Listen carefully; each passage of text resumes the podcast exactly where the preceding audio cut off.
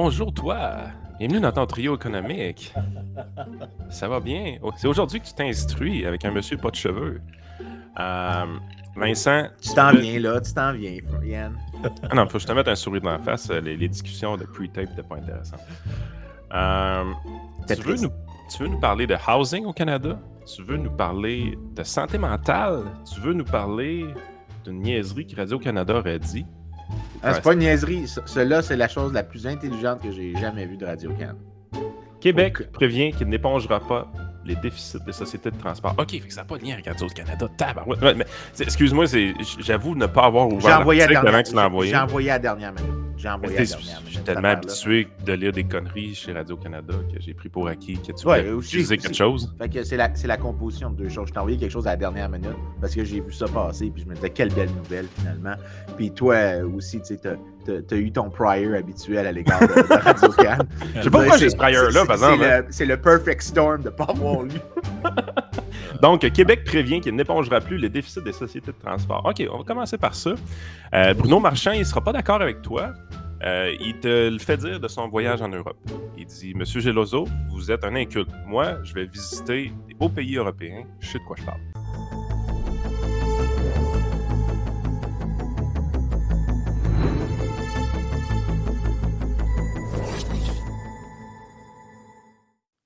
Écoute, premièrement, j'ai jamais compris pourquoi les maires visitent d'autres pays. euh, parce que, honnêtement, les. euh, Attends, Il y a- il y en tu a- veux vraiment que je te l'explique? Oh, on sait pourquoi. là. Je veux dire, c'est le fun de- d'utiliser l'argent des contribuables. Les vacances Mais il y en a- bras, là. Mais il y en a des articles scientifiques sur les coopérations interurbaines entre villes à travers le monde. Puis, parce que, par exemple, tu as les villes cousines, souvent. Donc, tu sais, Montréal, je pense que c'était Osaka pendant Nous un autres, c'était moment. Bordeaux à Québec. Quelque chose, anyway, c'est quelque chose comme ça. Donc, les partenariats de villes. Il y en a des papiers qui ont été écrits là-dessus, puis Zéro impact. l'effet, net est probablement autour de zéro. Euh, T'en as quelques-unes peut-être qui gagnent ici et là, mais pour ça, chaque qui gagne, les autres, t'as beaucoup de Tu zéros qui as deux, t'as deux avantages pour le politicien. Des, des vacances gratis sur le dos du contribuable. Et la deuxième, des vacances gratis pour les journalistes que tu veux flatter dans le dos pendant une semaine de temps puis contrôler le message entièrement parce que tu les éloignes de l'actualité locale? C'est que ça. ça aussi. Mais ça, j'avais pas pensé à ça, mais au final, ces affaires-là, ça compte pas. Mais c'est peut-être la meilleure chose qui s'est passée avec Pierre Fitzgibbon ici. Je vais peut-être même lui donner le premier compliment de sa vie. C'est qu'il a tellement dépensé sur d'autres choses que finalement, ils ne peuvent pas dépenser sur éponger les déficits des sociétés de transport qui, depuis Ouais. 40 ans, sont incapables de générer euh, une, aucune marge bénéficiaire. Ouais. euh, Mais c'est un peu- Guilbeault qui a fait une sortie là-dessus. Là. Elle a sorti et elle a dit euh, Voilà, je vais juste dire, les, les sociétés de transport, là, on ne pourra pas éponger de manière in- infinie vos déficits. là. oh, C'est- Écoute, pour vrai, c'est probablement la chose la plus intelligente euh, que- qu'elle a dit, euh, notre Ben, chère, on, le euh, sait, ben, on le sait, là, cette ministre-là du, du- du gouvernement Kakis, elle est envoyée normalement pour faire la sale job. là. Ouais. C'est-à-dire que c'est elle qui a les trucs plates à faire. là. C'est elle, euh, ben, sûrement pas le go qui demande ça, là, mais probablement le Koskinen ou je sais pas qui, là, la- la- normalement lui dit Garde, on a, Le un projet, aux fraises. on a un projet à couler, Il on est au a- quoi? il est aux Aux fraises. fraises. Ça veut dire quoi, ça? Un petit gars de la ville, Frank. Il n'y a rien à faire avec eux autres. Ouais. Je suis pas un gars de la ville. Rappelle-toi, j'ai grandi en français et en anglais. Fait que 50% des expressions francophones, je les ai jamais eues. Puis 50 Ouais. des expressions anglophones, je les ai jamais eues. Fait que comme Jean Chrétien, je parle mal dans les deux langues. Ouais. comme, comme Trudeau. c'est plus, plus méchant comparé à Trudeau. Ouais, Mais, je, je trouve, je trouve que t'es. Ouais, ça, c'est ça un part petit peu, je me sens un peu mal, là. Tu m'as blessé, Frank. Ouais. Euh, ça fait de la peine à mes petites émotions, là. Toi, t'as jamais pris l'auto avec ta mère qui a arrêté sur le bord du chemin pour ramasser des petites fraises dans le champ. hein? Il y a pas de fraises à Montréal. C'est ça que je dis, t'es un urbain. Nous autres, autres, Ben, c'est notre que- réalité. Moi, des fois, on se promenait, là, puis ma mère arrêtait sur le bord du chemin. Elle disait hey, je sais qu'il y a des petites fraises ici, qui doivent être sorties. Puis on prenait des petits plats, puis on allait manger des fraises, puis on retournait dans le char. là. Je trouve ça cute que tu penses que c'est comme. Ça fait. Ça, ça- je trouve ça cute que tu trouves ça cute.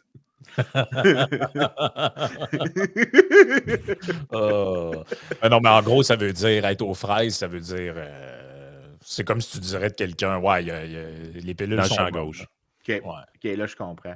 Mais euh, quand même, tu sais, je veux dire, il faut quand même être assez content du fait qu'ils ont décidé de ne pas, euh, de ne pas, de pas éponger le déficit parce que ça devenait ridicule. La Société de transport de, Montréal, euh, puis à Québec aussi, c'est des gros déficits continus. Quand il, en fait, c'est pas vrai.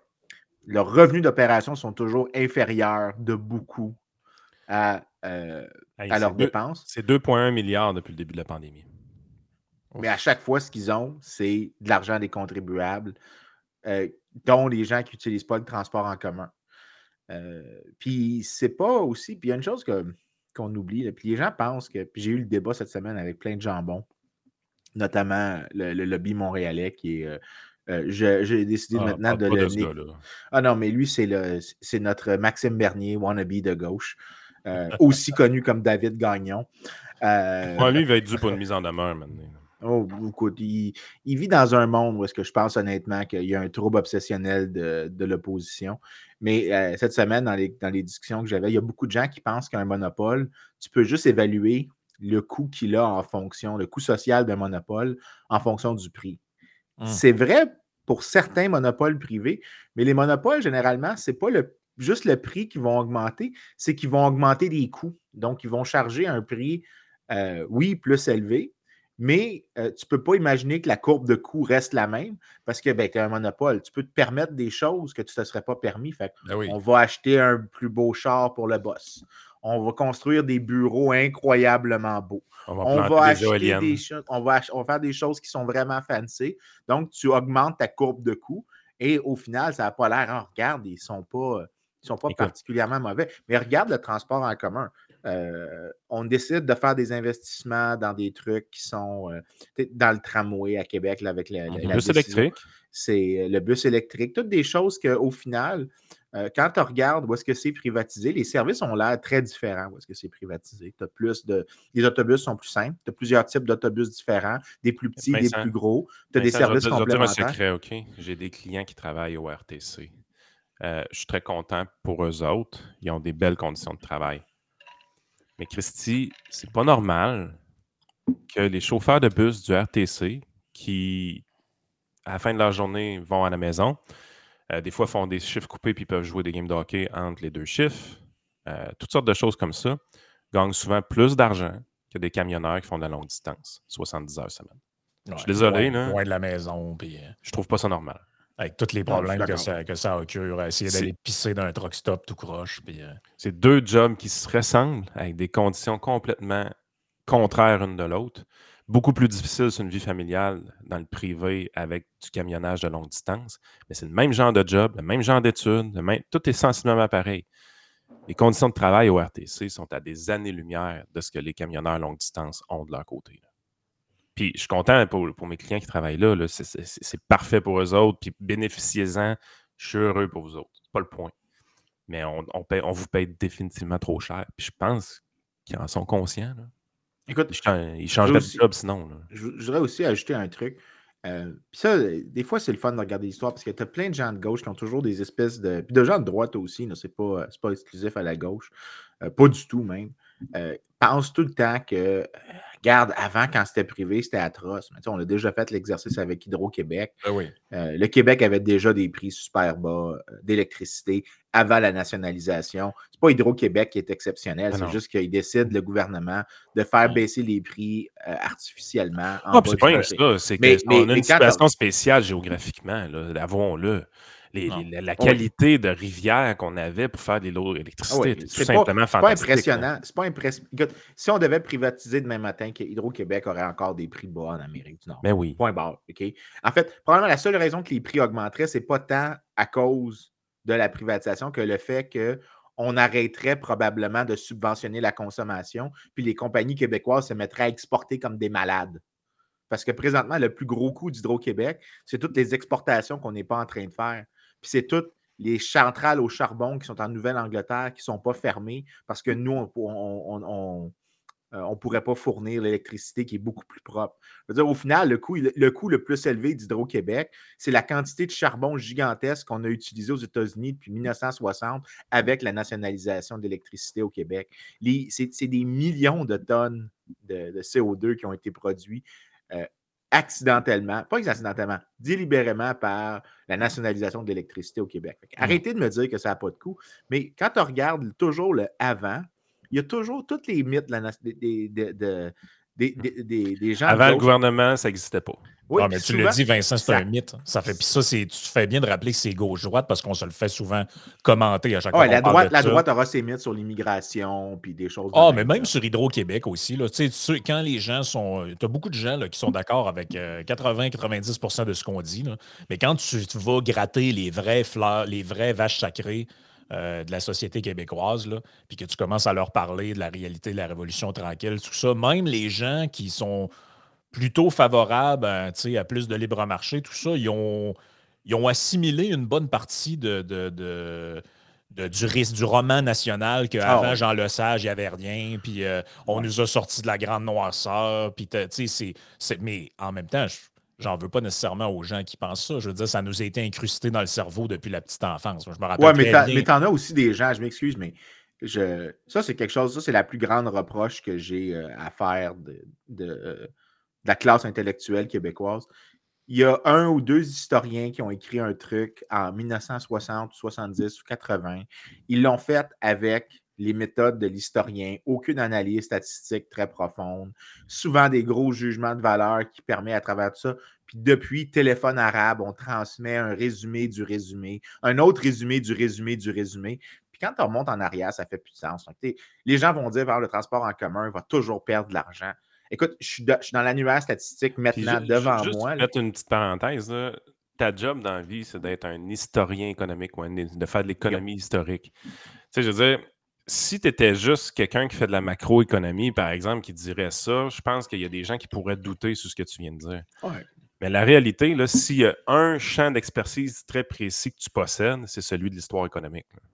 Oui, ben, tu peux faire de la macro historique, là, mais je ne suis, pas, un central banker. Je ne suis, pas, suis pas dans une banque en train d'essayer de faire du forecasting puis de la prédiction. Je ne suis pas intéressé par ça. C'est rare qu'on va utiliser l'argument d'autorité avec toi, mais sur ce sujet-là très précis, on est obligé de dire que là, tu serais permis de le faire. Je peux montrer, comme qu'on dirait, j'ai une grosse graine puis je peux la montrer.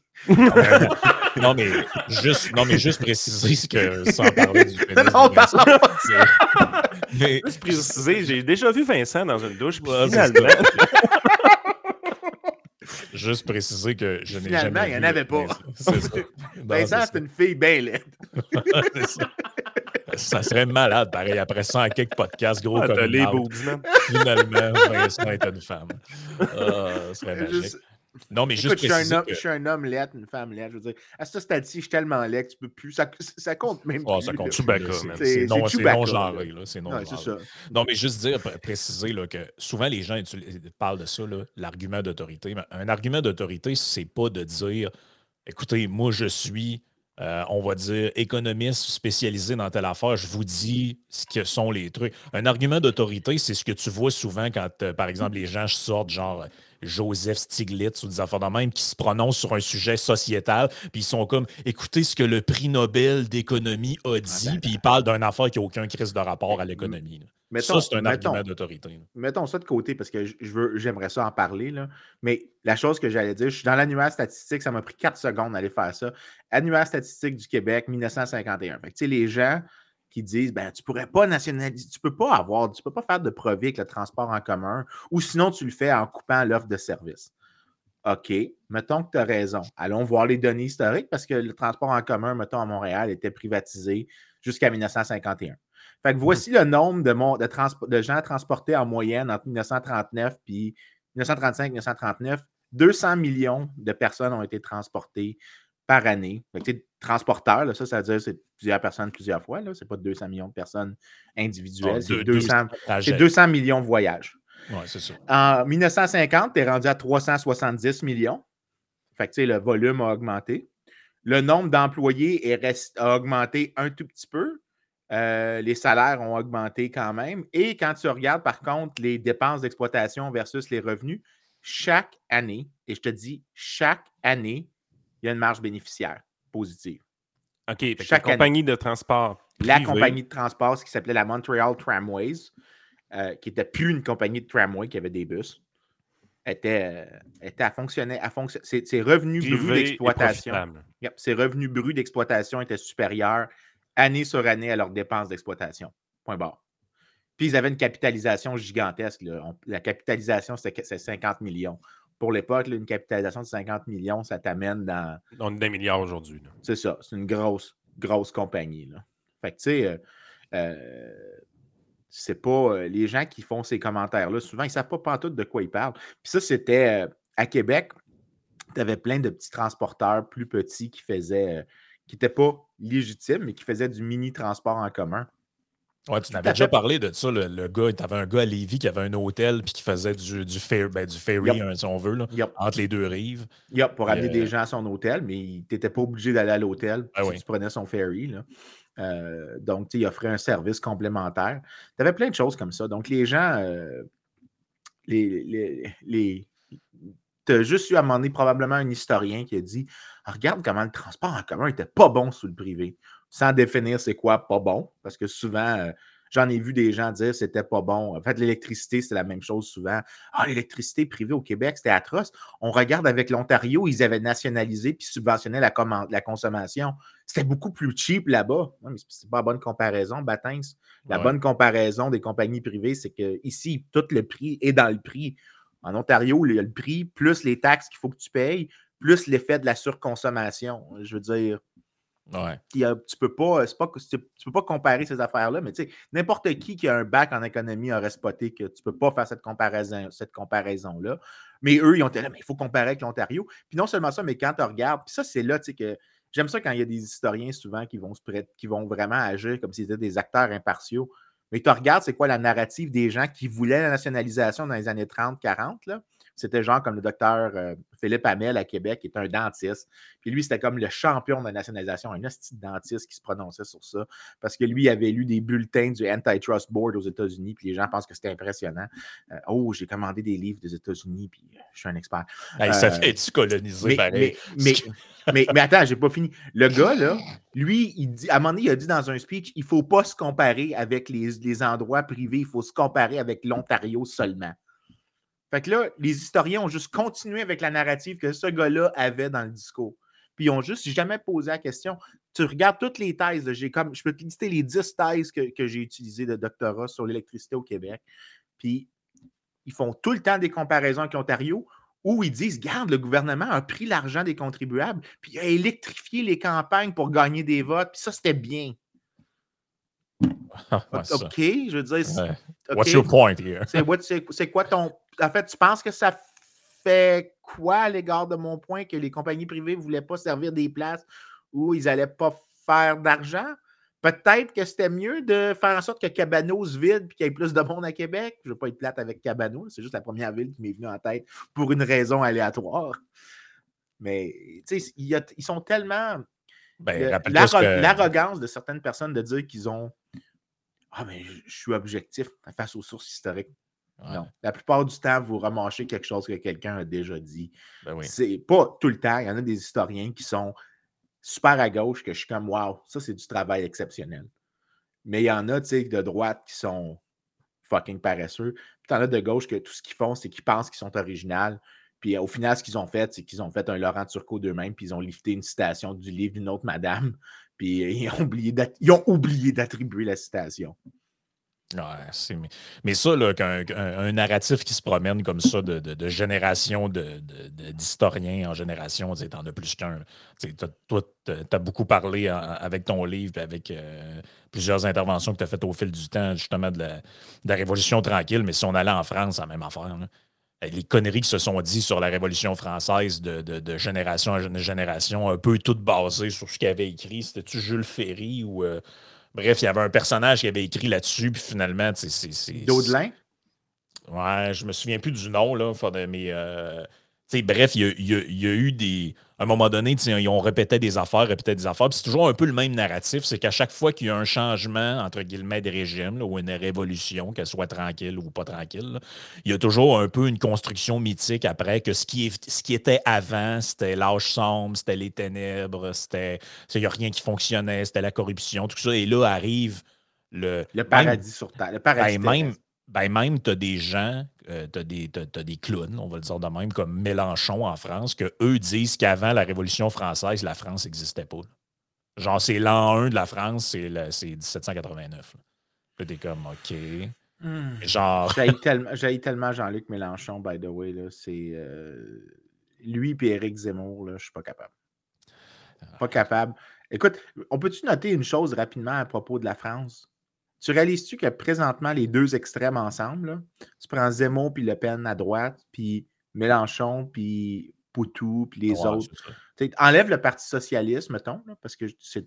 pour ce qui en reste. Pour ce qui en reste, mais mettons, c'est 3% Mais tu prends la France insoumise, le Parti communiste, parce qu'il y a encore, rappelons-le, il y a un Parti communiste en France qui a encore des députés. OK? Euh, devrait, ça devrait t'en dire. Fait que l'extrême gauche à elle tout seul, plus l'extrême droite, la vraie extrême droite, là, pas l'extrême droite de n'importe qui qui est à ma, à ma gauche et d'extrême droite, 50% euh, du vote. Tu réalises que ça, ça veut dire que si tu veux faire une coalition pour éviter les extrêmes qui sont tous les deux anti-libéraux, il faut que tu ne peux pas perdre une seule, une seule voix au centre. Ah, c'est spécial. C'est, je veux dire, Emmanuel Macron, là, euh, ou n'importe qui qui veut des idées centristes un peu, il ne peut, pas, peut pas tenir la ligne. C'est super impossible dans cette situation-là. Non, c'est un pays quasiment impossible à, gouverner. Écoute, dans les autres sujets que. Hey, euh, juste avant de finir, vous doutiez que je cherchais quelque chose. Là? Non. Ouais, tu avais quelque chose dans la tête, on le savait. Non, mais j'ai accroché sur ta capitalisation boursière dans les années 50 de 50 millions euh, pour l'entreprise à ce moment-là. Euh, aujourd'hui, une compagnie qu'on considère méga cap, c'est 200 milliards et plus. OK. Donc, un euh, Apple, un Tesla, tout ça, on est en haut de ça. Un large cap en 2023, c'est 10 milliards et plus.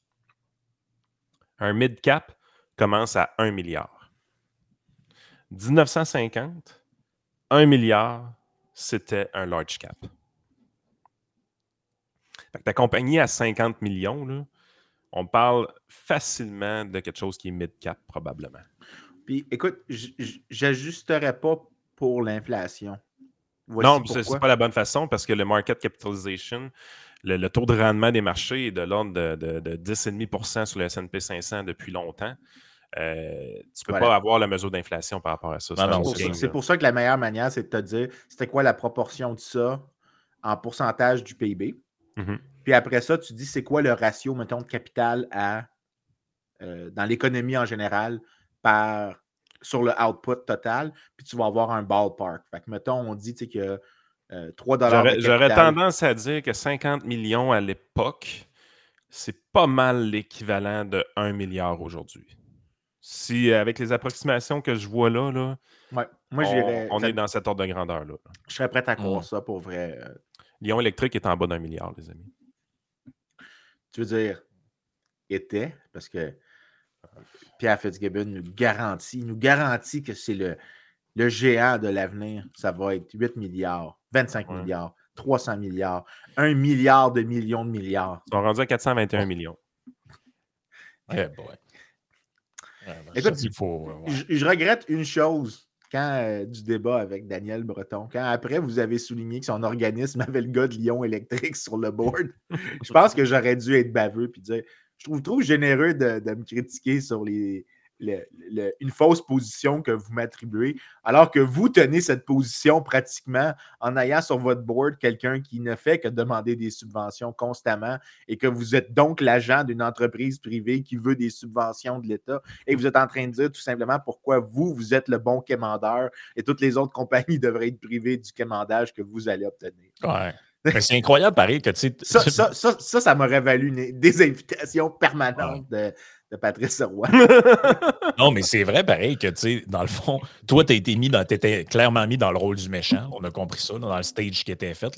Mais en réalité, toi, tu es juste la personne qui est comme, OK, à côté de moi, il y a un monsieur qui représente des intérêts privés, puis lui, il veut, lui, veut l'argent des contribuables. Mais c'est moi le méchant.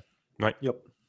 Ah, les choses, ça, a tellement changé. Le, contexte dans lequel on, est, on évolue au niveau médiatique est, est distorsionné d'une façon tout à fait incroyable. Ah, sur tous les sujets. Sur tous les sujets. On, est toujours considéré comme la position extrême. Alors que, soyons honnêtes, là, un, les, les positions qu'on prend sont réfléchies, sont modérées, sont, sont contrebalancées. Euh, Il n'y a rien d'extrême dans ce qu'on dit généralement. là. Ah, mais le pire, c'est que généralement, ils ont, on n'a juste jamais la chance de pousser plus loin. Mais tu sais, on a eu la conversation, par exemple, sur Hydro-Québec. Les gens, tu sais, je dis Hydro-Québec ne performe pas. Point barre. OK? C'est juste ça que je dis. Puis là, tu as un dude qui sort une citation qu'il ne comprend pas parce que tu en as des illettrés économiques, mais il pense qu'il a fait des gotcha. Euh, fait qu'un autre, Maxime Bernier wannabe, parce qu'il y en a plusieurs.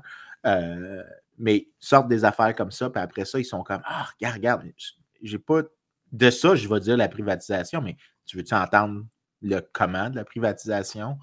Euh, parce que, tu sais, je dis pas de privatiser puis de libéraliser la distribution, c'est un monopole naturel.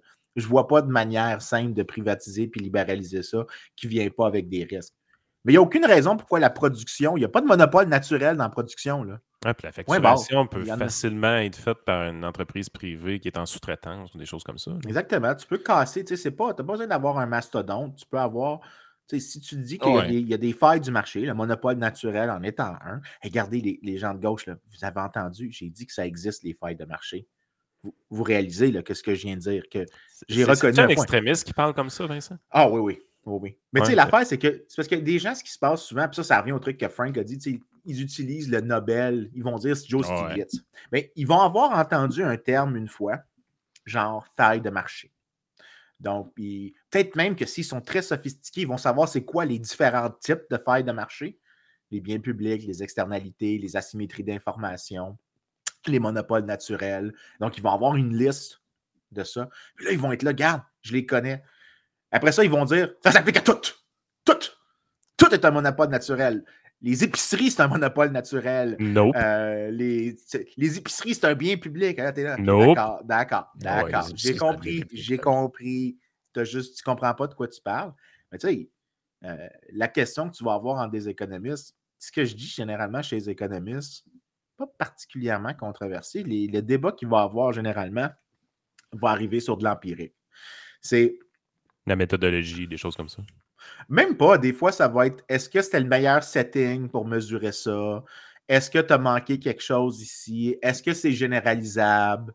Euh, parce que, tu sais, des fois, on n'a pas d'expérience naturelle en économie. On en a des fois, là, mais on ne peut pas faire tout le temps des randomized control trials. On aime ça en faire quand on peut. Mais des Mhm. fois, tu ne peux pas les. Tu peux pas augmenter le scale, fait tu ne peux pas augmenter l'échelle de la chose, donc tu ne peux pas généraliser. On a plein de limites comme ça. On est super scientifique dans les petites bulles qu'on peut faire, mais des fois, c'est que c'est super difficile pour nous d'extrapoler au-delà de cette bulle-là. euh, donc, parce que la méthode est contrainte dans une petite zone. Mais là, après ça, on peut débattre entre nous autres, puis là, il y a ça, mais au final, tu regardes, c'est quoi les débats entre économistes. Les gens pensent que c'est genre ça de large, alors qu'en réalité, c'est une petite zone super mince, comme les débats entre économistes sur l'immigration, par exemple. Euh, Il y a des gens qui vont dire c'est sûr que ça affecte les salaires. Non, en fait, généralement, 85% des gens, 85% des économistes pensent que. Excuse-moi. Tous les économistes pensent qu'au net, la majorité des gens ont une hausse de salaire de l'immigration parce que tu déplaces la courbe d'offre puis tu déplaces la courbe de demande aussi. Puis si tu as des effets de spécialisation, les salaires de plein de gens vont augmenter. Ceux qu'on pense qu'il y, a un débat, c'est peut-être le 15% de la population qui reste qui sont genre les moins qualifiés, que eux ont l'air de souffrir de grosses vagues d'immigration. Ça, c'est le- les instances dans lesquelles on a, on a des doutes. Mais là, tu sais, Mhm. les gens vont prendre ce 15 %-là. là. Tu vas avoir un Jean-François Lisée qui va prendre ça parce que lui, c'est l'expert de, de faire ça. Il va prendre un truc qui est absolument vrai par mes économistes, va le magnifier pour faire croire que c'est un débat qui existe, Ouais. que c'est le vrai débat. Puis que, non, dans les médias, ils font, ils font- on, en avait, on en avait parlé, on a fait un long segment mené dans un podcast, moi et Yann, sur l'aspartame. Tu sais, la Ah fameuse étude qui disait que l'aspartame donne le cancer. Puis. Puis le magazine Reason a fait un long article là-dessus pour expliquer que euh, le- ce, qui avait, ce qui avait été rapporté dans les médias, effectivement, c'est pas un mensonge d'écrire qu'il y a un lien entre l'aspartame et le cancer, mais voici tous les détails. Les détails, c'était que, puis on l'avait calculé, il fallait que tu prennes, je pense, 26 canettes par jour. Ah, C'était 126. Un, un chiffre qui n'a pas de bon Ah oui, sens. un chiffre, Et- écoute, 126 ou 26, qui qui boit 26 cannes de diète soda par jour? mon prof de chimie au cégep. 26. Il était entre 22 et 24 Arrête. de Pepsi dans une Arrête, journée. c'est 3 litres. Je te jure que le gars était tout le temps tout, tout, tout, tout, quand il parlait, il était drôle, puis tout. Puis à un moment donné, on l'a senti un peu plus slow, puis tout ça. Puis il y a un élève qui a demandé, il dit, ben, je me rappelle même plus de son nom, Colin. Puis il y a un élève qui a dit, il dit, qu'est-ce qui se passe? Il me semble, vous avez moins d'énergie d'habitude. Ah, il dit, mon médecin m'a dit qu'il fallait que j'arrête de boire autant de Pepsi. il y en a un qui dit, vous en buviez combien? J'étais entre 22 et 24 par jour. Tu sais comment je suis fait, man? Je me rappelle des chiffres du nombre de cannes de Pepsi qu'il buvait, puis je me rappelle même pas de son nom. Mais juste pour préciser, ce que ça disait en plus après, c'est parce qu'au bout de tous les détails, toutes les affaires, l'article se concluait en disant mais de toute façon, ce que l'étude mentionne aussi, les études sur l'aspartame, ce qu'il disait aussi, c'est que de toute façon, même s'il y a un lien qui peut être établi, si tu remplaces ça par du sucre régulier, donc au lieu de prendre un diète Coke, tu prends un Coke normal, tu vas mourir d'autres choses avant. Genre, dans le fond, c'est que, c'est que dans le fond, tu as plus de risques de mourir en prenant le produit normal que le produit, entre guillemets, transformé qui, qui est supposément cancérigène. T'avais-tu une autre comique, puis on peut après ça ah, passer au truc sur le, housing? Je dirais pas son nom, mais je viens de le retrouver, mais c'était pas de la. C'est vrai, c'est pas, c'est pas chimie, c'était biologie. OK. C'est des gens de Rivière-du-Loup, ils vont, ils vont savoir de qui je parle. Pour vrai, moi, je m'ennuie. C'était, moi, c'est la, seule science pure que je tripais dessus. Biologie? biologie. Ah, ouais. Ah, oui, moi, j'ai. Ah, en fait, je fais, encore, je fais encore des trucs en santé. Si tu regardes dans mes publications, j'ai un article en biologie. Pour vrai? Oh, oui, c'est dans Economics and Human Biology. Tous les trucs que je fais sur ben les tailles humaines, que je remonte dans le passé puis que je prends la taille des gens, c'est lié à des questions de nutrition. Il y a, un bout que j'aime de la biologie, c'est l'aspect évolutif toute la théorie de Darwin, comment la théorie de l'évolution. C'est exactement ça qui m'avait amené à ça. C'est la seule chose qui m'a fait triper en bio, honnêtement. Ben Puis euh, qui me fait triper encore aujourd'hui, parce que je suis justement en train de lire un livre sur la, théorie de l'évolution ces, temps-ci. Ben, pour un économiste, la théorie de l'évolution puis la biologie, l'économie puis la, biologie, c'est deux domaines qui sont imminemment proches ben en termes de philosophie. Parce qu'en biologie, ce que tu regardes, c'est une évolution spontanée de caractéristiques physionomiques en partie, de caractéristiques génétiques. Dans l'antichambre en ce moment, il y a des gens qui écoutent, puis ils sont comme Gelozo vient enfin de faire son coming out, il est pour le darwinisme social. De, quoi tu, parles, de quoi tu parles de darwinisme social? Il n'y a pas quelqu'un qui parle ben, de ça pour vrai. Là. Non, non, mais, je veux dire, il y a des gens qui vont écrire ça. Je veux, je veux vraiment être baveux. Je veux vraiment être baveux.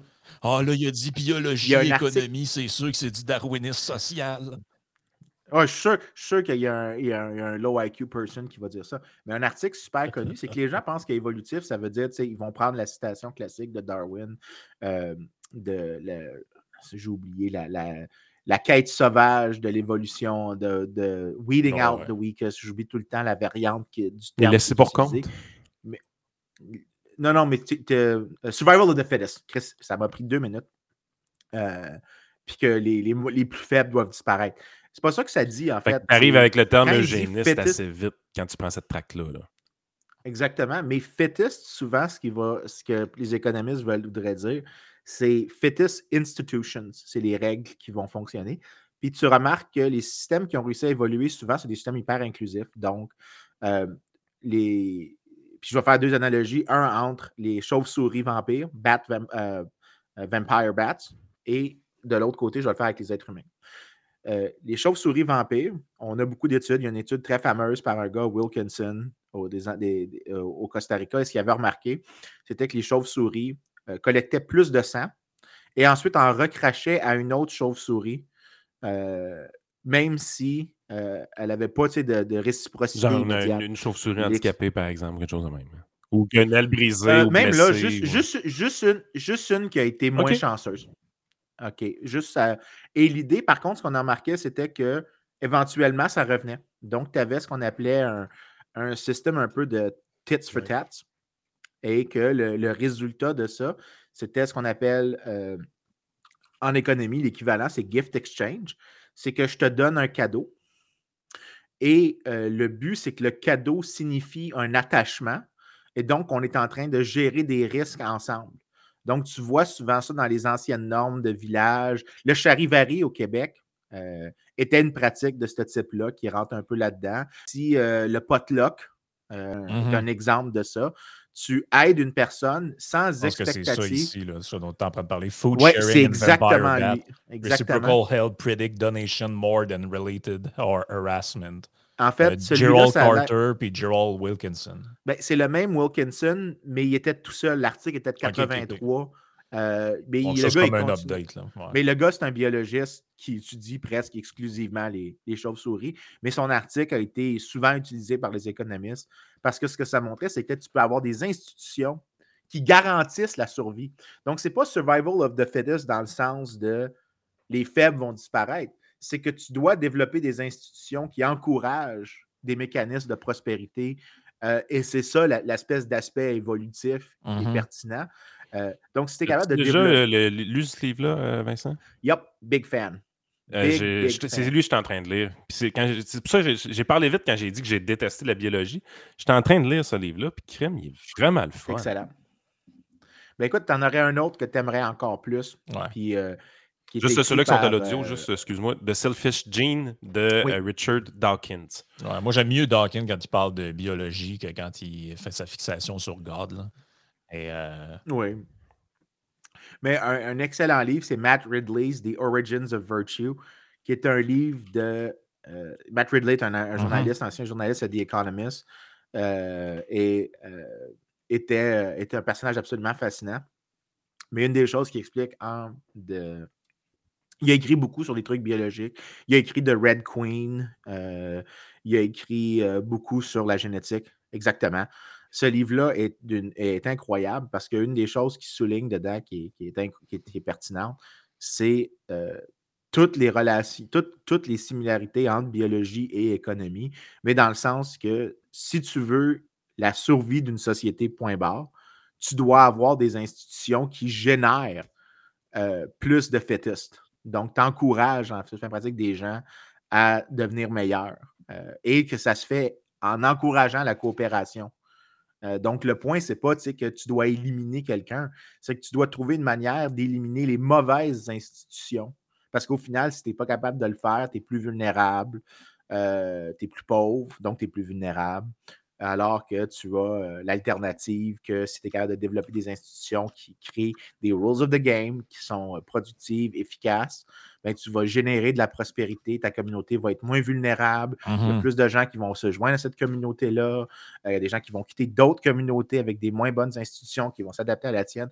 Donc, il y a vraiment un overlap incroyable entre Tu me bio fais et penser économie. Une chose. Vincent, il faudrait que tu fasses dans ta vie, puis je sais que ça va te prendre du temps, mais c'est un projet de très long terme.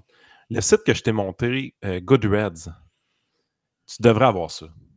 Tu devrais monter ton, ton Goodreads. J'ai l'impression qu'on aurait beaucoup de gens qui écoutent le trio économique, qui te suivraient de un, puis qui verraient euh, les lectures que tu as fait au fil du temps. Ouais, puis tu peux laisser des, des, des reviews aussi. tu sais. C'est vraiment, toutes les fois que tu lis un livre, que tu achètes un livre ou peu importe, euh, c'est une façon de classer un peu ta bibliothèque dans ta vie. C'était plus facile pour un gars que pour moi à faire parce que j'ai des centaines de livres de lus et non pas des dizaines de milliers comme toi. là. Euh, mais la, la réalité, c'est que si un jour tu décides d'aller là, je suis persuadé qu'il y a plein de gens qui vont vouloir te suivre sur Goodreads pour voir réellement c'est c'est quoi tes lectures, puis c'est quoi qu'est-ce que tu as noté, qu'est-ce que tu es en train de lire. Puis c'est- c'est c'est- c'est une affaire de geek, vous allez dire. là. Mais c'est un site qui est vraiment le fun, honnêtement. Il faut dire aussi que si Yann Ben, n'avait c'est- pas ça, il l'aurait fait de toute façon avec un fichier Excel. Fait que c'est. J'avais effectivement un fichier Excel avant ça. Page 7. Page 7. What the fuck? Puis, tu sais, si, si vous trouvez que le site est intéressant, tout ça, je vous invite à aller retrouver mon livre, le livre de Frank, le livre de Vincent. Nos livres sont là-dessus puis sont notés. Euh, puis, tu sais, si vous voulez mettre des commentaires, vous les avez déjà lus, c'est quand même le, le- le fun, il faut, faut- faut se le dire. là. Non, c'est vrai. Mais en fait, si jamais, euh, je pourrais un jour montrer, mais mes livres, quand je les lis, il y a énormément de notations dedans, puis ils se retrouvent avec plein de post-it, parce que je garde tout le temps Ouais, des pages aussi, avec des ça. trucs que je veux éventuellement revenant. Puis, euh, mais il y en a, quand je les ai utilisés beaucoup, il y a tellement de notes dans le côté. Puis il y en a que je réouvre, puis souvent, je réalise à quel point je sacre dans ma tête pendant que je lis. À un moment donné, il y avait un passage dans un livre, je l'ai réouvert comme il y a la semaine passée. T'as écrit What the fuck is this? Go fuck a bat. J'avais écrit quelque chose comme ça. J'avais écrit. J'étais là, j'étais vraiment irrité d'avoir Ouais. lu cette phrase-là. J'étais comme, c'est cave ce que tu viens d'écrire. Fait que, il y a plein de notations comme ça.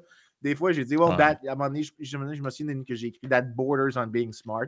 Mais c'est pour ça, moi, que Euh, j'ai. Tu sais, plus- tout le monde tripe sur. Je euh, suis pas sûr que je devrais ouais. partager sur Goodread exactement ce qui se passe Ah, dans pas- ma tête quand peut-être je pas lis des tout, hein. choses. Parce que Mais c'est pour ça que moi, j'ai euh, bien de la misère avec euh, tout ce qui est euh, livre électronique, tout ça. là. Euh, Je, je je sais, ben, c'est de parce que c'est pas pratique. Quand tu veux prendre des notes, mettons, pour que. C'est correct si tu lis un- le, dernier roman de Dan Brown, on s'en sac, là. Tu commenceras pas à écrire des. si tu prends des notes dans un roman de Non, Dan c'est qu'il y a vraiment un problème, là. Mais, Ben, moi, avec mais- mes livres Audible, tu sais, je peux mettre des signets, mais je me rends compte qu'à toutes les fois que je mets des signets, je reviens jamais sur ces signets-là. Tu sais, c'est- c'est c'est- Ah. c'est le défaut des livres audio, c'est ça. c'est- contre-intuitif le signet. Euh, je te dirais en fait que les livres audio maintenant, c'est particulièrement facile si tu n'as pas d'enfant. Mais moi, j'ai un abonnement à Audible depuis 2008, juste pour dire. Puis j'ai un crédit par mois, fait j'ai plein de livres audio. Puis tous les livres audio que j'ai achetés jusqu'à la naissance de mon premier fils, je les ai tous écoutés. Et là, tu regardes le taux de ceux que j'ai réussi à écouter depuis. Ouais, mais ça parce revient, je faisais ça de la ça, cuisine. Euh, dans quelques années, tes enfants vont vouloir euh, t'ignorer dans ton véhicule auto. Puis c'est là que... En tout cas, moi, les livres audio, je les lis tous en auto. Euh, fait qu'à un moment donné, des enfants vont recommencer à t'ignorer. Tu vas retrouver ta paix d'esprit d'antan. Écoute, j- j- j- j'aime ça. Je ne cacherai pas que j'aime ça, mais je regarde le taux de lecture que j'ai de mes livres audio. Euh, Il y en a un que ça fait comme trois fois que j'essaie de le recommencer. C'est The, The Wages of Destruction de Adam Tooze sur, euh, sur l'économie politique allemande avant la Deuxième Guerre mondiale. Euh, vraiment hot. Mais chaque fois que je réussis à finir un chapitre, j'ai comme Arthur qui arrive puis qui. Ah! c'est ça. Puis là, je perds le fil. ouais, c'est ça. Euh, Ouais. On perd rapidement le fil. C'est pas de- des romans, là. de tout ça. Non, mais je Non. trouve que c'est bien fait, moi, pour, justement pour les romans. là. Euh, ou tu sais, tout ce qui est storytelling, mais si c'est un affaire que il faut que tu t'arrêtes un peu, que tu que ailles chercher. Puis, euh, Ben, je t'oublie de dire, c'est- sûr que, contrairement à vous, je fais énormément de route. là. De- Tout le monde l'a- l'avait compris, je pense. Ouais. Euh, Puis, c'est- t'as raison là-dessus, Frank. Je suis- Malheureusement, j'aimerais ça lire plus de livres sérieux. Mais en roulant, c'est une demi-heure, 45 minutes. Puis là, après ça, tu commences à, à perdre le fil pour un livre sérieux. Puis là, je suis obligé de switcher à une bio, slash roman, slash quelque chose un Ouais. peu différent. Tu sais, hier, euh, j'ai essayé une demi-heure, un livre sérieux. Puis après ça, euh, le, le- le 3h30 de route qui me restait dans ma journée, je l'ai fait soit parler au téléphone ou euh, Christian Page que je suis en train de lire. Euh, il a fait des histoires. tu sais, Frank, c'est un sujet, un sujet qui touche beaucoup, là, le, le heavy metal, ces choses-là, l'histoire un peu de ça. euh, le- le- on accusait les, les- les gens du heavy metal d'a- d'avoir incité à la haine Ouais. à une certaine époque, tout ça.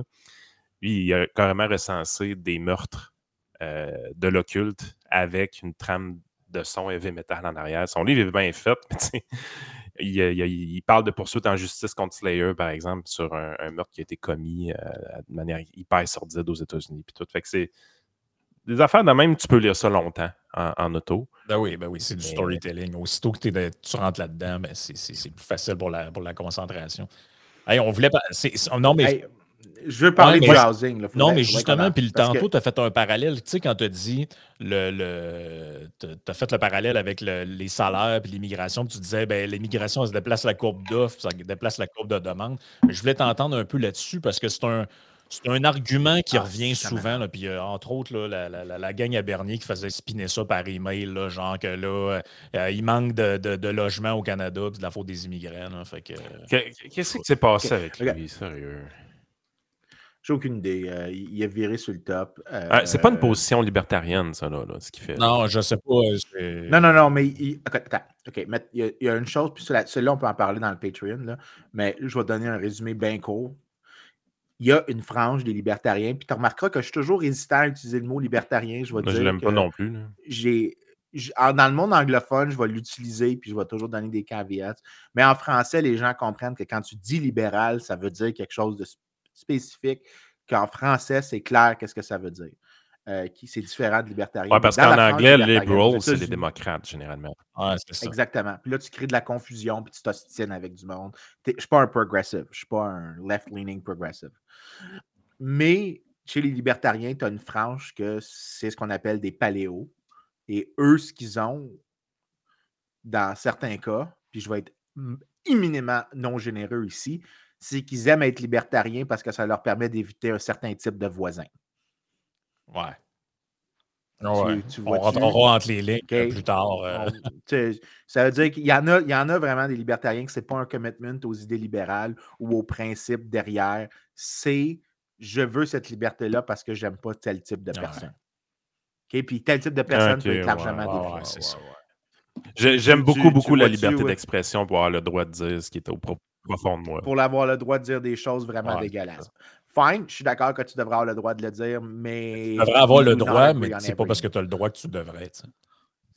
Ah, oh, puis c'est pas parce que tu as le droit que j'ai pas envie de te ouais, une baffe. Moi, j'ai le droit de te euh, mépriser. pas que tu devrais. Ah, j'ai le droit de te mépriser euh, comme. Dans fait que ça, c'est un truc du, euh, du Fraser Institute qui est sorti qui s'appelle Housing Completion Not Keeping Pace with Population. Puis on dit entre 2018 et 2022, la population canadienne a augmenté de à peu près, ben, dans moyenne, 550 000 personnes par année, comparativement à seulement 200 000 euh, nouvelles. Euh, je ne sais pas comment ils définissent home, c'est tous les types d'habitation. Ça doit être unité, euh, ça. Oui, ouais, c'est des, unités. mais mettons qu'on le met en termes plus clairs pour les auditeurs. Fait que la population augmente de 550 000 personnes, mais il y a juste 200, nouvelles, 200 000 nouvelles unités puis ça, ça, ça parle pas d'un phénomène où est-ce que tu as plus de séparation un petit peu, donc tu te ramasses avec... Que tu déménages, que tu déménages plus Exactement. Petit. Euh, mais écoute, juste pour montrer, là, pour les auditeurs, puis je vais le décrire à voix haute, là, ça, va tout, ça va tout expliquer la chose. Frank, va à page 14, puis mets, le graphique, le premier graphique sur le Québec, puis je vais l'expliquer, puis les gens vont comprendre. C'était-tu dans le truc complet ou c'est dans l'infographique? Parce que j'ai Va dans Full Parce que j'avais ce graphique-là que je trouvais très bon aussi, là, dans le, où on voit justement sur plusieurs années. Tu as la, construction du, housing, puis tu as l'augmentation de la population, puis tu vois que c'est complètement découplé. C'est décuplé, c'est-à-dire. Euh, bon. Je vais l'expliquer pour ceux qui sont en visuel parce qu'ils peuvent, peuvent suivre qu'est-ce que ça veut dire, mais pour les gens en audio, je vais aussi l'expliquer avec un petit peu plus de détails pour vous autres. Euh, tu as deux petites bandes. La première bande, ça dit le nombre de personnes qui ont été ajoutées à la population. Puis juste à côté, tu as le nombre de maisons de plus ou d'unités d'habitation qui ont été ajoutées. Mais ben, techniquement, si ta population puis ta, tes unités, ta construction de, de, logements vont à la même vitesse, mais ben, les deux bandes sont identiques d'année en année. Ils augmentent à la même vitesse. Puis si la bande des maisons est plus élevée, bien, ça veut dire que tu as plus de construction que tu as de population Faites attention à ce graphique-là. 2020, hein. c'est la seule année que la bande bleue est plus petite que la jaune. Mais dites-vous que c'est 2020, c'est une année pandémique. Puis une grosse partie de la hausse de la population qu'on voit en 2022, c'est le retard dans les dossiers d'immigration de 2020. Oui, c'est ça. Jaune, jaune étant le. Ce que Yann vient de dire, jaune, c'est le nombre d'unités de logement qui ont été ajoutées. Pour les ans en audio, bleu, c'était dans le graphique, l'augmentation. En fait, une autre année où ben c'est comme ça, puis c'est 1978. Ça paraît pas trop, là, mais si vous regardez comme faux, 1978, c'est bâti plus d'unités que l'augmentation de la population. mais à ben vue d'œil, comme ça, c'est la seule année. Les, deux, non, c'est 77 et 78, les deux années après l'élection du PQ. Oui, il y a une raison. C'est exactement, exactement euh, les, les, Anglais ont vraiment quitté le Québec à ce oh, moment-là de manière spectaculaire. Il, y a eu un, il y a eu une grosse exode. Mais euh, il y a aussi des. On oublie de mentionner qu'il y avait une portion non négligeable de francophones qui ont quitté. Euh, dans le flot, il y a peut-être 15% de ça que c'est des francophones.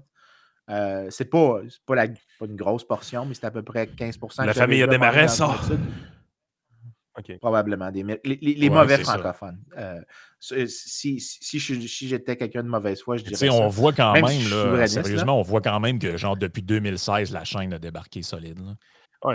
Ben exactement. Mais notons dans ce graphique-là, ça serait quoi l'idéal? L'idéal, c'est que tu.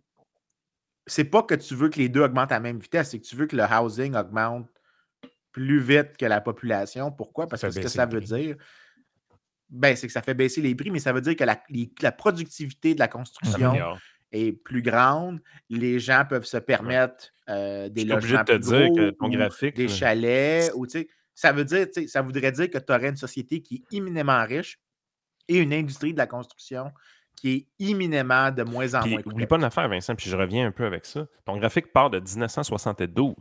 Admettons que les bandes bleues sont toujours à la même hauteur que les bandes jaunes. Donc, on maintient le niveau d'habitation ou d'unité d'habitation par rapport à la population. Gardez une chose en tête. il y a beaucoup plus de couples mariés en 72 que de gens qui vivent seuls dans leur Mhm. maison. Ouais, c'est vrai, en plus. Euh, Il y, a- il y a- il y a un phénomène de société qui se passe derrière ça. Oui, tu as l'émancipation de la femme, mais tu as aussi euh, les unions civiles au Québec qui prennent beaucoup d'ampleur et qui amènent à avoir des taux de séparation plus élevés et également plus de, cél- plus de célibataires qui vivent dans les années 2020 seuls dans leur unité d'habitation versus qu'à l'époque, Ouais.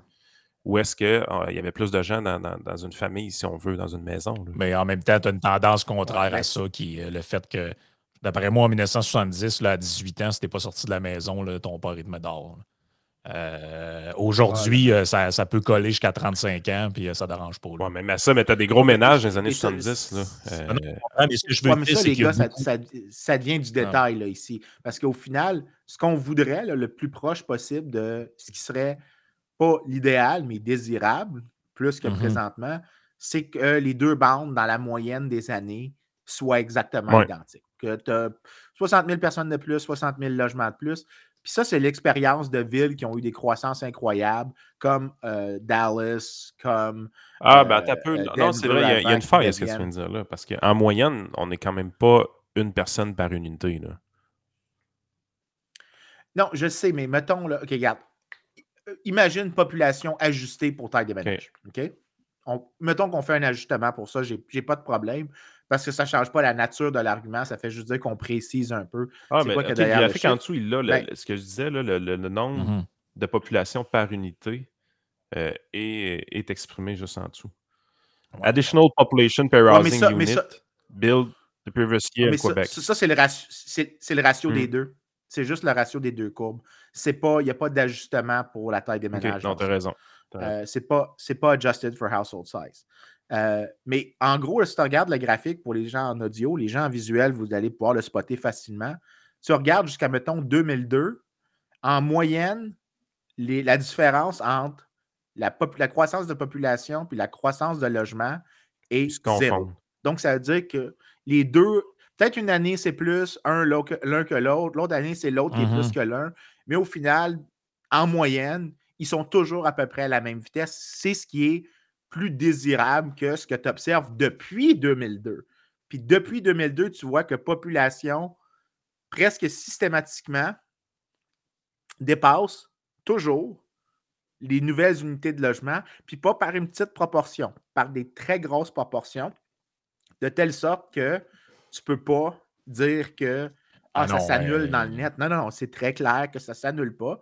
Euh, et euh, ça, c'est, il faut quand même le souligner, c'est largement le résultat de politiques euh, hyper restrictives. Parce que la chose qui fonctionnait en faveur de Montréal pendant longtemps, contrairement à l'Ontario, parce que si tu vas sur l'Ontario, le graphique à la page juste après, l'Ontario, systématiquement depuis les années 80, la population, pas une fois de temps en temps, toutes, toutes les années, la population, sauf pendant la COVID, toutes les années depuis 1982, la population augmente plus vite que les unités de construction parce que l'Ontario a une des réglementations sur le zonage le plus débile de toutes les provinces canadiennes, particulièrement à Toronto. Alors que Montréal, pendant longtemps, ce qui jouait imminemment en sa faveur, c'était que l'offre de logement était beaucoup plus élastique et donc tu pouvais augmenter l'offre de logement plus facilement. Euh, et depuis, Montréal, dans un élan de je ne comprendrai jamais pourquoi, a décidé qu'il fallait imiter l'Ontario dans la chose la plus stupide Mhm. qu'elle pouvait faire. Et on, a- on, est, on est en train de, comme dirait M. Legault, on rattrape l'Ontario. C'est Oui, on rattrape l'Ontario dans les politiques les plus épaisses possibles qui visent à restreindre l'offre de logement. Fait que, tu sais, euh, je m'excuse, mais ce graphique-là, c'est la, la meilleure manière de simplifier un Les point. chiffres, tu sais, parce qu'on voit des. 25 études que je pourrais citer ne pourraient pas faire mieux que ce Parce graphique. que le, le- le- le graphique, les graphiques montrent bien des choses, mais les chiffres sont quand même parlants aussi. Là. Tu sais, regarde les chiffres qu'il y a- qu'il y a là-dedans. là. Tu sais, On dit, mettons, de 2017, 2017-2021, le- le- le- le- la moyenne, c'était 440 000 personnes pour un petit peu moins que 200 000 housing completion, donc dans le fond, des unités euh, disponibles. Mais comment, quelqu'un peut penser que ça peut fonctionner sur le long terme? Non, c'est, je, je, comprends, là, pendant quelques années, OK, ça fait augmenter les prix, c'est plus difficile, un peu plus difficile de trouver des unités.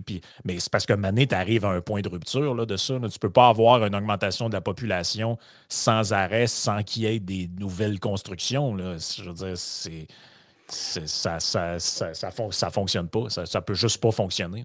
J'ai été. Euh, ben, ça donne une idée de comment les prix devraient augmenter. J'ai été à une présentation d'un certain Denis Julien en 2012 dans. Euh, Denis donnait une présentation pour les, les jeunes. On ne connaît pas. Non, non, je ne veux pas être associé à, à, ce, à, ce, à, ce, personnage. Écoute, en 2012, il donne une présentation aux jeunes courtiers universitaires qui commencent. Moi, je commence en septembre 2011. Fait que euh, j'assiste à sa présentation. C'était dans le temps que j'avais assez de patience pour tolérer des présentateurs. Mais Denis, j'ai toujours eu de la patience pour lui. C'était correct. Ah, mais attends, il faut quand même souligner que Denis donnait un mot du bon. Elle était bonne, sa présentation. Elle était assez bonne que je l'ai, euh, je l'ai scanné à l'époque, puis je l'ai gardé. Je ne suis même pas sûr si lui l'a gardé. Euh, il a sorti des stats là-dedans qui sont tout simplement magiques. Le livre sur lequel il se base pour plusieurs de ses, son data, c'est un livre que j'ai lu, que j'ai adoré, Safe as Houses de Neil Monnery. Je vais essayer de vous le trouver pour le. Oui, je connais en plus Neil. Il a écrit un excellent livre sur Hong Kong. un livre, tu le connais, man. Euh, super bon, son livre. Puis, on voulait parler de la. Denis, ce qu'il voulait faire à l'époque, c'était de parler de la catégorie d'actifs de la maison. Tu sais, certains mythes euh, qu'on a dans notre tête, c'est Ah, moi, toutes mes économies sont dans la maison, et ainsi de suite, blablabla. Grande-Bretagne, 1952. Une, une maison valait à ce moment-là 1900 livres. En 2010, elle valait 165 000 livres. Une minute. Je veux juste. Euh, euh, euh, je vais aller voir de quoi. Je, vais sortir le PIB par tête de pipe au UK. Tu as dit quelle année? 1952. Donc, on passe de 1900 à 165 000 livres. Un prix qui a été multiplié par 87. Par contre, puis là, on, se doute que 2010-2023, ça a été l'enfer, la hausse des prix des maisons aussi. Là. Fait que, mm-hmm. OK. Tu as dit 1200. 1900. 1900, c'était le PIB par personne, donc pas par travailleur. Mettons que tu devrais le doubler à peu près par travailleur pour l'époque. C'est le revenu par personne était 329 pounds par année, pas ajusté pour l'inflation, parce que je présume que le prix que tu me cites n'est pas, ajusté, pour l'inflation. Euh, donc, 329. La maison coûte à peu près, tu as dit 1008, 1009, ça n'arrête pas de. OK. Donc, euh, à peu près six fois plus que le revenu moyen par personne. Puis là, aujourd'hui, je 2010, j'ai pas, le, pas le 2020. Donc ta maison, ah c'était 6 ans, de salaire. C'est le grosso modo. Grosso modo, oui. Fait que je suis sur le PIB par personne en 2010, c'est euh, 25 680 On était à 165 000 en 2010. Fait que le ratio est resté. Hein, es-tu resté le même? 165 sur 125, c'est. Non, c'est plus. C'est un petit peu. C'est peut-être un, un, point de plus sur le ratio. C'est sensiblement pareil. Ajusté à l'inflation, les prix ont seulement été multipliés par 4 euh, et non pas par 87. Ce qu'on se rend compte, en fait, c'est que c'est la chose suivante. De, 52, de 1952 à 2010, l'augmentation moyenne des prix est de 2,4 de 1952 à 2010. Par contre, si tu vas de 1980 à 2010, l'augmentation moyenne est de 2,5 ça, ça a toujours été quand même assez stable, l'augmentation des prix des maisons. Si tu prends de 1995 à 2010, tu passes à 5,2% à ce moment-là. Il s'est réellement passé quelque chose au début des années 2000 au niveau des maisons. Une grosse crise qui a corrigé ça aux États-Unis en, 2008-2009, vous en doutez. Mais c'est quelque chose qui n'est pas arrivé au Canada, la correction des prix qu'on a vu à cette époque-là. Tu veux-tu un truc weird? Ça, c'est étrangement un résultat pervers, inattendu des réformes de Thatcher. Euh, parce que le UK a. il y a un article, puis je vais, trouver le lien pour que euh, euh, Frank puisse le partager. Ça montre qu'est-ce qui explique l'augmentation des prix en Grande-Bretagne. Puis la réponse, c'est que tu peux expliquer à peu près la quasi-totalité de l'augmentation sur les contraintes sur l'offre que euh, les, les, local governments euh, mmh imposent au UK. Mais quand euh, Thatcher fait des réformes, les privatisations, la libéralisation, les coupes d'impôts, l'effet qui se produit, c'est que tu as une augmentation incroyable de la demande des gens pour venir en Grande-Bretagne. Et donc, ce qui se passe, c'est que tu fais des réformes qui augmentent la demande, mais tu n'as pas libéralisé l'offre sur un marché en Hmm. particulier. Fait que les réformes Thatcher ont comme une sorte d'effet pervers dans ce sens-là, parce que comme elles n'étaient pas exhaustives, ben, euh, même si en soi, chacune des réformes est une bonne chose, tant que tu avais les contraintes sur le logement, ben, le marché allait, av- allait avoir un effet qui allait se produire. Les réformes avaient pour effet d'augmenter la, la demande de logement au UK. Et quel résultat se produit si tu ne libéralises pas l'offre? Ben, tu te retrouves avec Londres qui est complètement inaccessible pour la plupart des gens et tu as une explosion des. des. Quand on exclut les années 2000, là, puis on, on va vraiment regarder sur des longues périodes historiques, euh, depuis les années 1900, tout ça, c'est un peu ce qui est fait dans le livre euh, Safe as Houses. Euh, je le mets à l'écran d'ailleurs pour ceux-là qui voulaient le voir. Ce que tu te rends compte, c'est que généralement, comme catégorie d'actifs, les maisons vont donner quelque chose entre 0 et 1,5% par-dessus l'inflation sur des très longues périodes de temps. Alors qu'il y a un découplage complet qui s'effectue au début des années 2000 euh, dans, dans ce cadre-là. Puis même là, je ne suis pas convaincu, en passant juste une note, là, je ne suis pas convaincu que c'est tant que ça au-dessus de l'inflation? Parce que c'est dur d'imaginer toutes les dépenses de, de- de maintenance. Aux. États-Unis, on parle même beaucoup plus faible que ça à cause des territoires qui sont disponibles.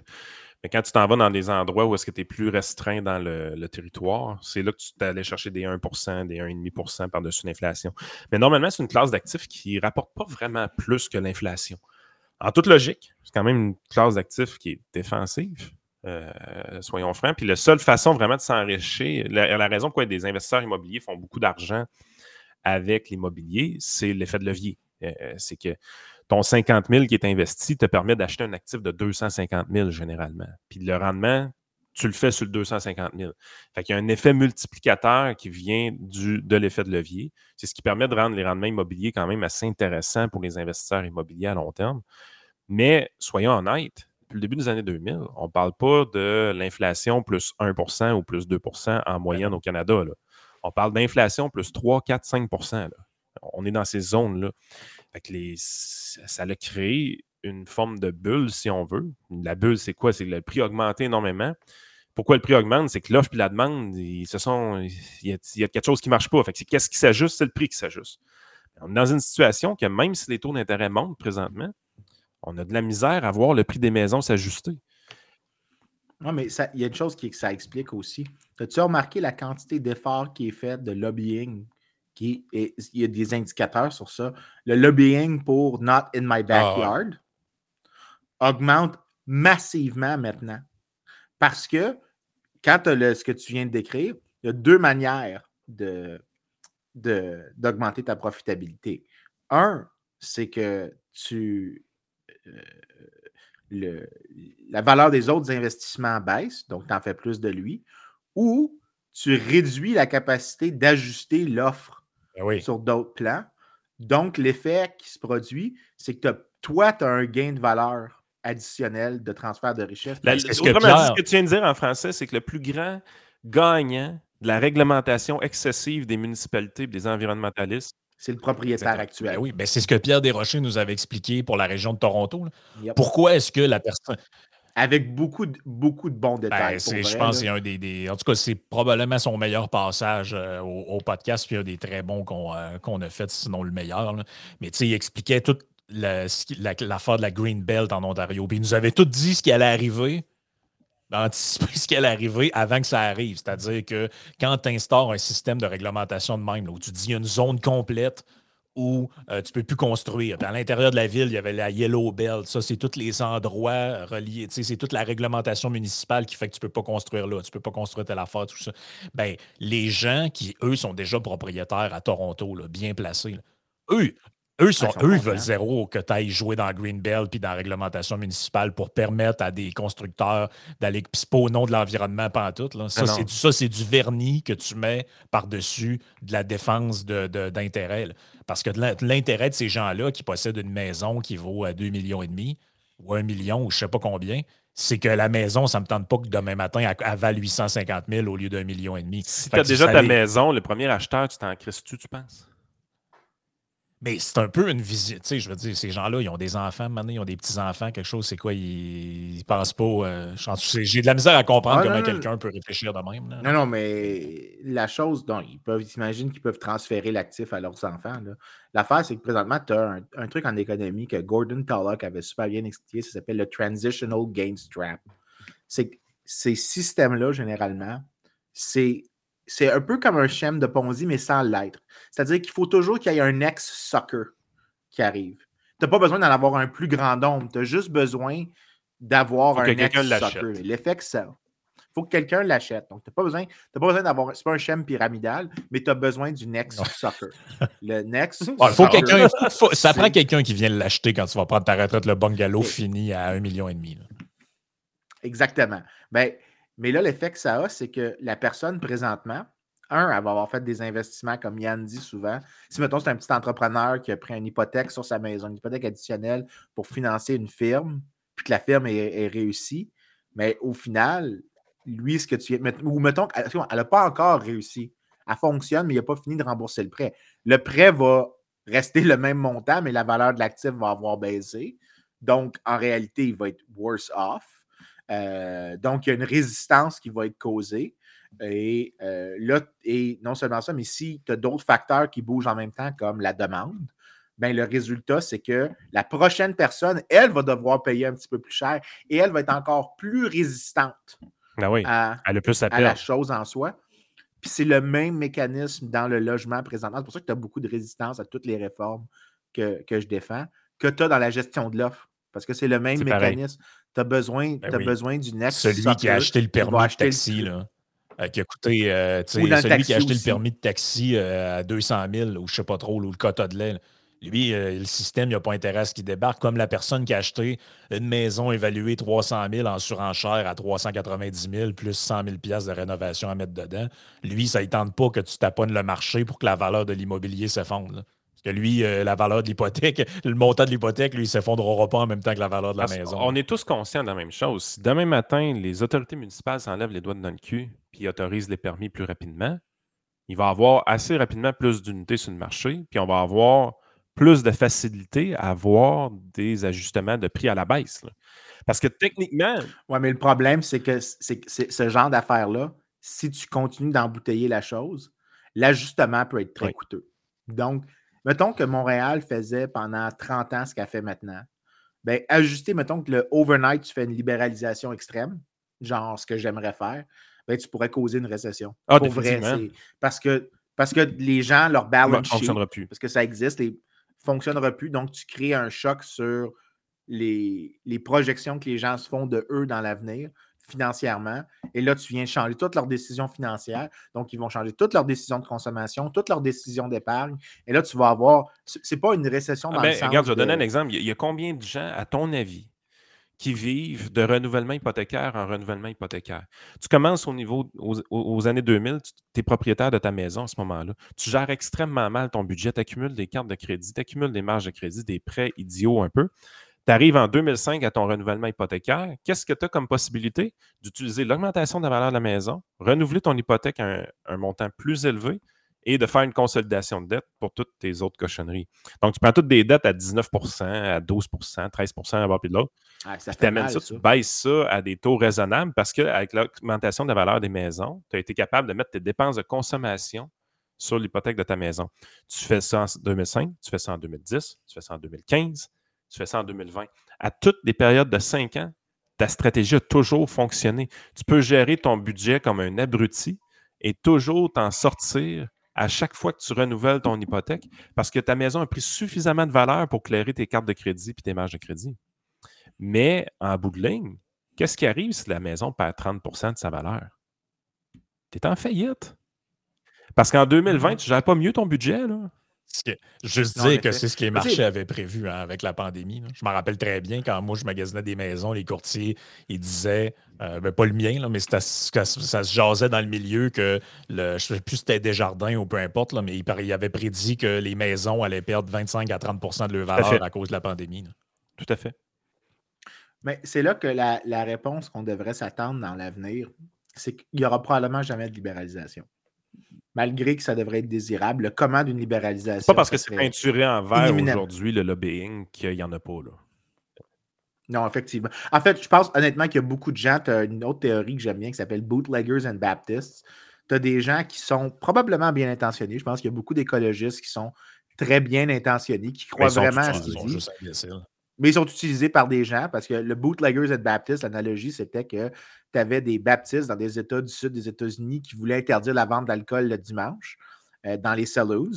Et ceux qui finançaient leur campagne électorale pour les Popular Initiative, c'était les bootleggers qui allaient vendre l'alcool illégal. Euh, c'est ça, bootleggers and Baptists. C'était que tu as, un unholy alliance of people who do not like each other. Euh, tu sais que les deux, les deux ne Ben, les promoteurs immobiliers et les écologistes, ça s'entend pas bien ensemble, généralement. là.